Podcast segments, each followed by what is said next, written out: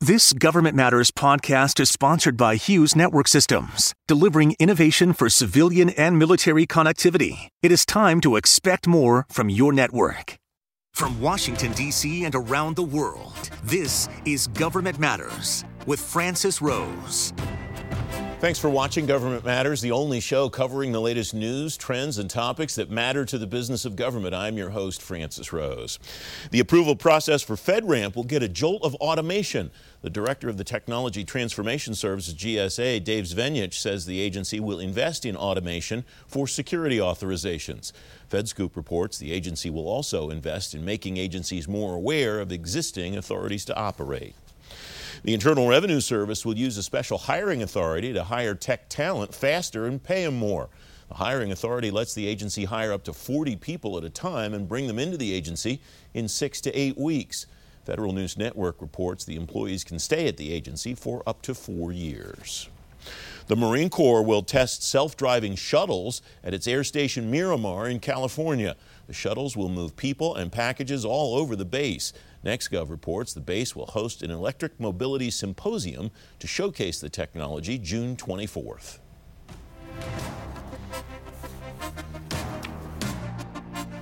The Defense Department isn't giving up on the Joint Enterprise Defense Infrastructure contract. It writes in a new court filing that its defense of the contract could take several more months.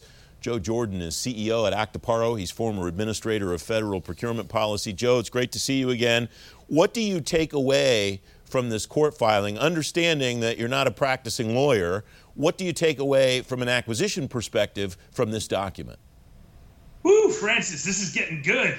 I mean, there are no lightsaber wielding paladin, but this Jedi is just as entertaining. Oh my god. Um, so look, a couple months ago we talked. The court was going to decide whether or not to sustain or dismiss Amazon's protest of this $10 billion cloud services award to Microsoft uh, in late April. The court came back and said, We're not dismissing any of this. It can go forward, and gave the, the parties, Amazon on one side, the government, and Microsoft on the other, 30 days to figure out how to proceed in terms of setting a schedule and what goes in the administrative record and what interviews can occur and things like that. And that 30 days was up. They did not come to any conclusion. Those two parties did not come to any um, agreement. And so the court said, all right, well, I'm setting the schedule. And uh, the judge said, you know, you have till June 18th to give us um, kind of what you think the next steps were going to be. And then, uh, you know, there's a little bit more discussion until mid July. But, you know, this thing is going on. And one of the interesting parts is, you know, the Defense Department had previously kind of hinted at and indicated, hey, if this protest uh, isn't dismissed, we may have to just forego the whole thing and, you know, figure out another solution. But their lawyers' language in these filings say, you know, they're in it to win it and they're sticking to their guns too, uh, no pun intended. So, you know, I'm very curious to see how this plays out. And for the first time in, I don't know, history, but certainly my memory, you could have a former president deposed as part of a, you know, procurement protest, which is, you know, fun to watch. Uh, first, Joe, two words less coffee. Um, what do you think is the most important thing here that that's an indicator of the seriousness of the Defense Department? Is it just the fact that they filed this in the first place, or is there language that they used that indicates uh, their level of seriousness? Yeah, I mean, like you said at the top, I'm not a lawyer and I did not sleep in the Holiday Inn Express last night, but you know, when I look at the language that uh, the judge wrote in, in compare it against other Court of Federal Claims decisions or uh, orders that I've seen in the past, yeah, it's clear that you know she's saying this has merit to proceed. Whether or not you know the protest will be sustained, who knows? But um, you know, she's saying no, I'm not dismissing any part of this, and you know, we're going to go forward and you know, the Defense Department, along with Microsoft, is saying, "Hey, we need to get this done quickly." And, and they talk, you talk about words. You know, they talked about the need for this cloud services contract for national security reasons. But I got to be honest, when I consult with a commercial client and I say, "Hey, why is this suboptimal process, you know, going on the way it is?" and they say, "Well, that's the way we've always done it," I know it's not a great answer when you say, all right, DoD, why do you need this to go so fast instead of getting to what might be new and enlightening information? And they say, it's for national security or it's for the warfighter, then they're probably not relying on the best facts and data set. And so it will be really interesting to see how this administrative record is built. So I, I, know you can't speak specifically about JEDI, you don't have inside information, but in general, when you have one side with the vendor who continues and continues and continues to pursue uh, a, a, protest in venue after venue after venue, and you have the government side continuing and continuing and continuing to stake their turf what does that say? And is there a, are, are there trends about how those kinds of protests tend to wind up?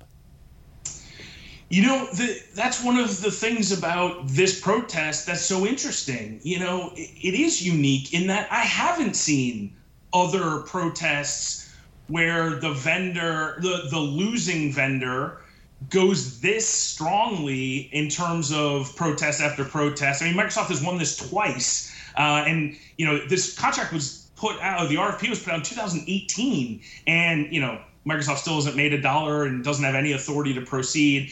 Um, so that's you know unique in a vendor in Amazon spending this much money to go after something where the result is very unlikely to be okay, sure, now we award it to Amazon. You know, success is far more likely to be now we're blowing the whole thing up and starting over. And it's not like the government customer is going to be super psyched with Amazon having, you know, fought this battle for three years. So that's why on that side it's unique. On the government side, you know, them digging in their heels like this really is indicative more of trying to sustain and create precedent around their right to make their own decision in a case like this. In terms of the af- actual, you know, effect on the Department of Defense's ability to procure cloud services, look, every single branch of the military has already moved on and is, you know, standing up their own cloud service contracts. The Air Force has 60 different cloud service contracts, about half with Amazon and half with Microsoft, by the way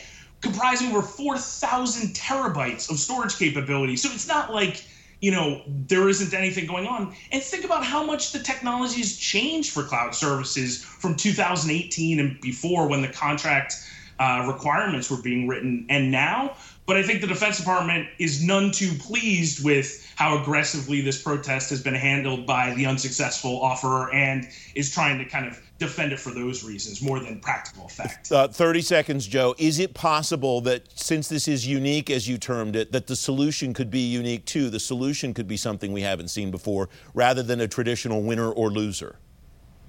Yes, absolutely could be you know everything's on the table. You know the classic solution is scrap the procurement and start over but nobody really thinks that's feasible given the size and scope of this. So could you see you know a settlement where you know the defense department said sure sure okay instead of one awardee it's two and it's both of you but nobody else and now we're done? I never really seen that but i i would put decent odds against something like that being the outcome here. And uh, we'll just have to wait and see. Joe Jordan, thanks very much as always. Remember, less coffee. Never, Francis. Coming next, cyber deadlines causing heartburn for government leaders. Straight ahead on Government Matters, the calendar disappears as the work piles up. You're watching WJLA 24 7 News.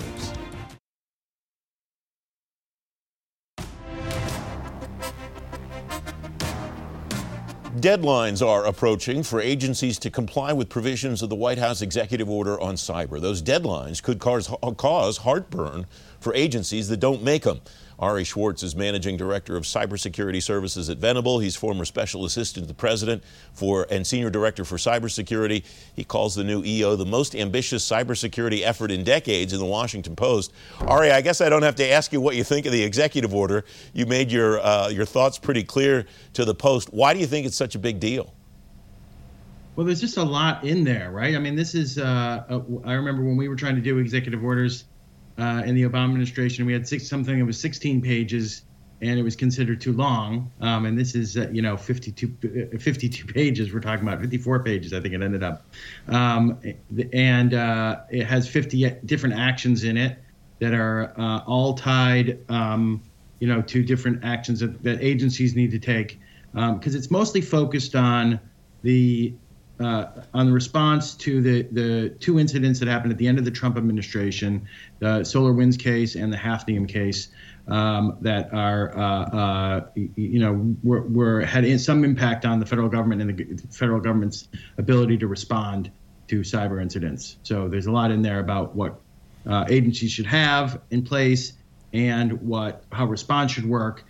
And some of that will bleed over into the private sector as well. Uh, a lot of it's aimed at contractors, and that will uh, uh directly have an effect on the private sector. I mentioned those deadlines because the when the EO first came out, the buzz kind of in the government community was, "Wow, these deadlines are going to approach quickly. We need to really get on it." I imagine that was part of the point. Uh, but with these deadlines approaching, who's doing what in your view, or who should be doing what? To comply with these deadlines and, and meet this, both the spirit and the letter of the executive order? Well, there, there are a number of things that uh, DHS has put in place through CISA um, and that uh, NIST has to put in place. But once those go into effect, and some of those are, you know, things that are coming out in the, in the, this month uh, or, or, within the next uh, 30 days, that then agencies are going to have to start acting, uh, putting in place, making sure that they put into place things that are tied to uh, uh, uh, zero uh, knowledge efforts, um, the the uh, a lot of um, efforts around the what what the contractors are doing in the space, um, things like the endpoint detection, making sure that they have endpoint detection in place, that they're ready to be able to respond, et cetera. Those, uh, I think, those areas all uh, come back to uh, you know t- tying what what agents the way agencies react here. Do those efforts, in your view, Ari, get us back to a more secure defensive posture, or do they set the groundwork for maybe a more proactive approach to cybersecurity, or maybe it's a combination of both? Uh, it's really about look being able to look and say that that at the basic level, agencies have the the protections that they need in place in their supply chain, and that they're ready to respond in the right way. Um, I think when when something bad happens, the the idea the idea is we're getting away from the borders being the only protections. Um, a, a, lot of times in the past, I mean, when I when I say that this is the most uh, ambitious thing that's been done in decades in this space, you, you look back uh, decades ago to CNCI, which was the Bush administration's attempt to do this, and they did a great job in terms of expanding the scope. But really, you still had uh, D- the DOJ, DHS, and uh, DoD being the defenders out there. And this is more about getting the agencies uh, more strong. With some of that was done after the OPM incident, but uh, still not enough to really make sure that the agencies are strong enough inside their agency, not just protecting at the border and that you don't necessarily trust the, the people that are on your network, even if it looks like it might be someone that should be there. You used a phrase a moment ago that I think is important, although you might not have thought about it when you said it, and that is that it, it's important for agencies to have these, these protections in place when something bad happens. That assumption has changed over time, hasn't it? Do you think there is a comprehensive understanding that breaches like we've seen will happen and the response is important or do you think there are still too many people in of the mindset of we have to prevent everything bad from ever happening in the cyber realm? I mean incidents happen every day and you and, and, at this point and every agency knows that that deals with this. And so the question is how bad is it? And uh, and did we stop it all um, sometimes it looks like it's been stopped, and sometimes, uh, but but it hasn't. Other times it looks like it has has been stopped, and it actually has. So you need to be able to investigate and go into great detail here, and be able to make sure that you know what's actually happening on your network uh, in ways that you haven't necessarily had to do in the past. Um, and so this is really making sure that that's happening, that you that that you have uh, this kind of they've used the term zero trust here, where they're trying to get at that you don't trust anyone else on your network, um, right? As the as the basis, um, and and I think that goes for incidents too, right? That uh, when an incident happens, that you're ready uh, to be able to respond to it, um, and that you don't necessarily think that you know, the the first gl- glimpse isn't necessarily the final gl- glimpse. About 30 seconds left, Ari. Beyond the deadlines that are approaching, what else will you watch? Well, I think the main piece in here that catches my interest is really on the uh, this software supply chain, as they call it, or the the software uh, life cycle here, where NIST is going to be coming up with a bunch of standards over the next year, or tying together the standards that they have to really influence the way government buys software, um, the way contractors buy software, and which will influence the entire uh, way that we look at software security uh, around the world. Ari Schwartz, thanks very much. As always, great to see you. Good to see you too. Up next, agencies making their funding disappear the wrong way. Straight ahead on Government Matters, four big agencies losing billions of dollars. Don't forget, if you miss an episode of Government Matters, you can find it on our website, govmatters.tv. We'll be right back.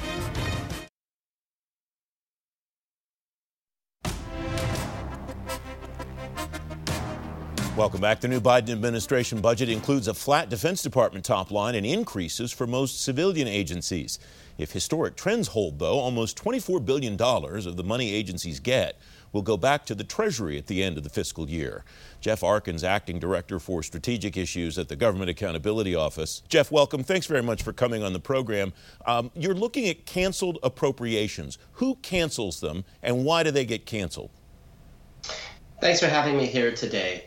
Uh, a canceled appropriation occurs when uh, Congress provides money to federal agencies through appropriations, appropriation acts, appropriation laws, and spe- they specify not just how much an agency will receive, but also uh, how long they'll have to use that money. So, usually, how the process works is agencies have one year to uh, either spend the money or make commitments to spend the money to obligate those funds through a, a contract, for example, that will be uh, fulfilled in years uh, in years on. Then they generally have five years to fulfill those commitments, and at the end of those five years, any funds that have gone unused become canceled. You focused on four agencies in particular where you discovered most of this money, the canceled money that goes back to the Treasury, is coming from. What are those agencies, and why are those agencies not, I, I mean, not as good, I guess, at getting their money spent? We, we looked at data from 2009 to 2019, and as you said, there were four agencies that accounted for, for most, about 86% of the canceled appropriations during that time. And those were the departments of Agriculture, Defense, Health and Human Services, and the Department of the Treasury. Uh, those agencies also had the largest appropriations to start with. So if we look at their rate of cancellation, it's not all that different from, from the government wide rate. Uh, for example, the Department of Defense had almost half of all the canceled appropriations, but they also had by far the largest amount of appropriations. And so around 1.8% of the, uh, the Department of Defense appropriations eventually were canceled. That's not that different from the government wide rate of 1.6%.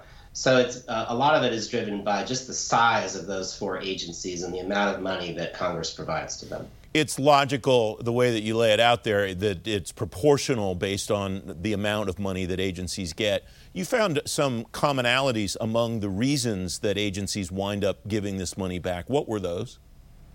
Yeah, there's a few reasons that we found. Um, in some cases, agencies don't wind up needing as much money as they initially anticipated. Uh, so, an example of that, the Department of Agriculture administers the Supplemental Nutrition Assistance Program, which, which we commonly know as food stamps. And they make estimates about how much money they'll need to cover all of the beneficiaries who would uh, apply for and participate in the program.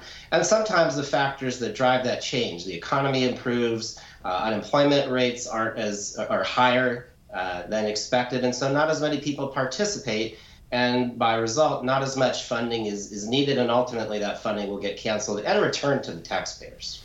As I read through your work, Jeff, it strikes me that uh, uh, some of this, at least, as you just described, can be attributed to the, just the fluidity of the programs that this money is intended to fund. Is that is that a fair observation on my part? Is a lot of this just the ebb and flow of whatever the service is that the agency is supposed to provide to the citizen? Yeah, I think that's a, a fair assessment. Sometimes uh, costs are, are harder to predict than others. So if an agency has most of its uh, most of its costs or most of its spending for personnel, for example, salaries and benefits, that's fairly predictable. An agency knows generally how many people uh, it employs and how much money those people are going to make.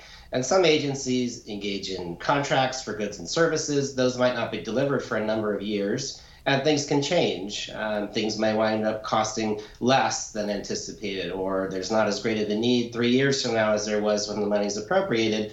And in those cases, um, sometimes agencies can redirect funds, other times they can't, though. And so those funds eventually go canceled. Are there best practices for avoiding cancellation, or does the fluidity that you just described mean that it's bound to happen and there's not much to do about it?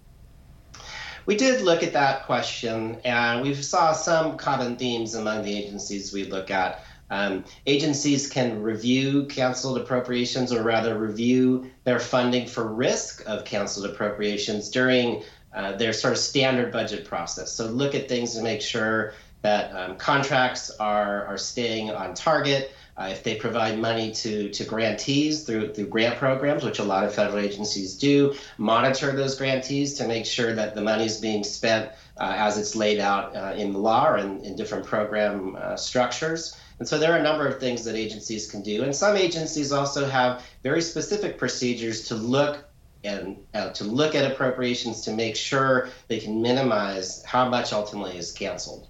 We have about a minute left, Jeff. What would you watch moving forward, or is this something that you took a one off at and, and it's something that if Congress calls you back to it, you'll examine it again?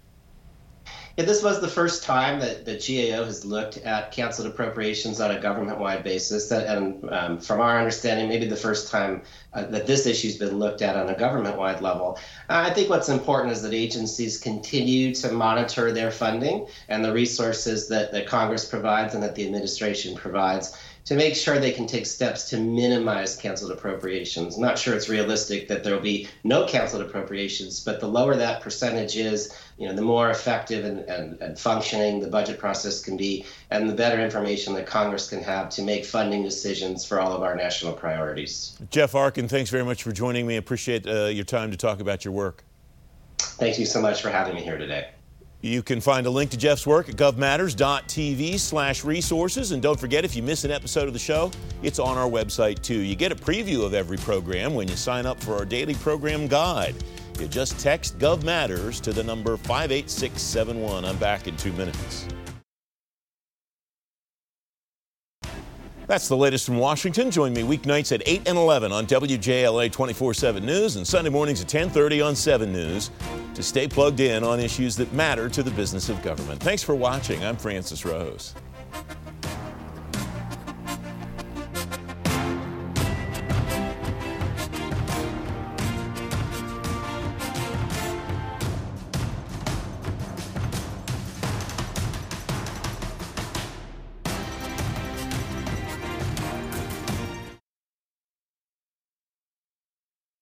Thanks for listening. Our daily program is produced by James Mahoney and Drew Friedman. Christy Marriott leads our technical crew. Our web editor is Beatrice Haddon. Our director of content is Alan Holmes. Visit govmatters.tv for articles, videos, and more. Government Matters is recorded at WJLA TV in Washington, D.C. Copyright Sinclair Broadcast Group. You have been listening to the Government Matters podcast, sponsored by Hughes Network Systems. Stay tuned for a brief interview with Tony Bardo of Hughes. Tony Bardo is Assistant Vice President for Government Solutions at Hughes. Tony, it's great to talk to you again. I thought of you the other day because I saw another agency make an award on the Enterprise Infrastructure Solutions contract at General Services Administration. You have been telling me for a long time about how important this contract is. Why is it so important, Tony? It's so important because the agencies have been dealing with 20 year old network technology um, for 20 years. And and basically this is their opportunity to use this important contract to modernize the network to keep up with constituents who are demanding more digital centric services and the government needs the the network to uh, to step up to those uh, expectations. This is a long-term contract. How is it built so that when Hughes rolls out something cool say 5 years from now that the agencies will be able to access that. The agencies will be able to leverage new technologies that come down the line during the life of this contract. GSA's got a good plan for that. They've got a plan for the on ramping of, of services. Uh, frankly, the, the, the current SD WAN movement is an example of that. SD WAN did not exist when EIS was awarded. But GSA has been working hard with the agencies and with the primes to add these services. So, what's important is that the agencies demand that the um, that, that the primes offer various kinds of SD WAN solutions. There are a number of them out there. They need to not just offer their direct example examples of uh, proprietary services, but there are multiple platforms. Agencies should really meet with the primes and say, "Here's what I want. Here's what I want. To, here's where I want to go over the next 10 to 15 years." Time is of the essence, it strikes me, Tony, because uh, there's a countdown clock going here for agencies to get these contracts awarded. Um, if you're just starting this process at the beginning, first of all, shame on you, I guess. But um, secondly, what's the role of the vendor to help uh, uh, an agency move the ball? Well, I think I think the idea here is to, if you haven't gotten started yet, make sure you're asking the right questions of industry, that you're asking for the right kind of services. If you're still s- stuck on an RFP or a format that asks for older technology, there are and and there are unfortunately, Francis, a number of RFPs and fair opportunities out there that have asked for the old stuff, and it's it's like the the to, to some extent, I'm I'm I'm advocating for timeline be damned. You ought to stop stop the presses start over again and recast the requirement to reflect what's what's needed uh, what agencies should expect from their networks today we just have uh, 20 seconds left tony you have you're casting this as an opportunity for agencies to transform the way they do things and not just write a new contract it sounds like Oh, absolutely. It's it's it's critical. It's the right time. The technology is very very fresh and can carry the agencies for a long time forward. Tony Bardo of Hughes, great to talk to you, my friend. Thank you, Francis.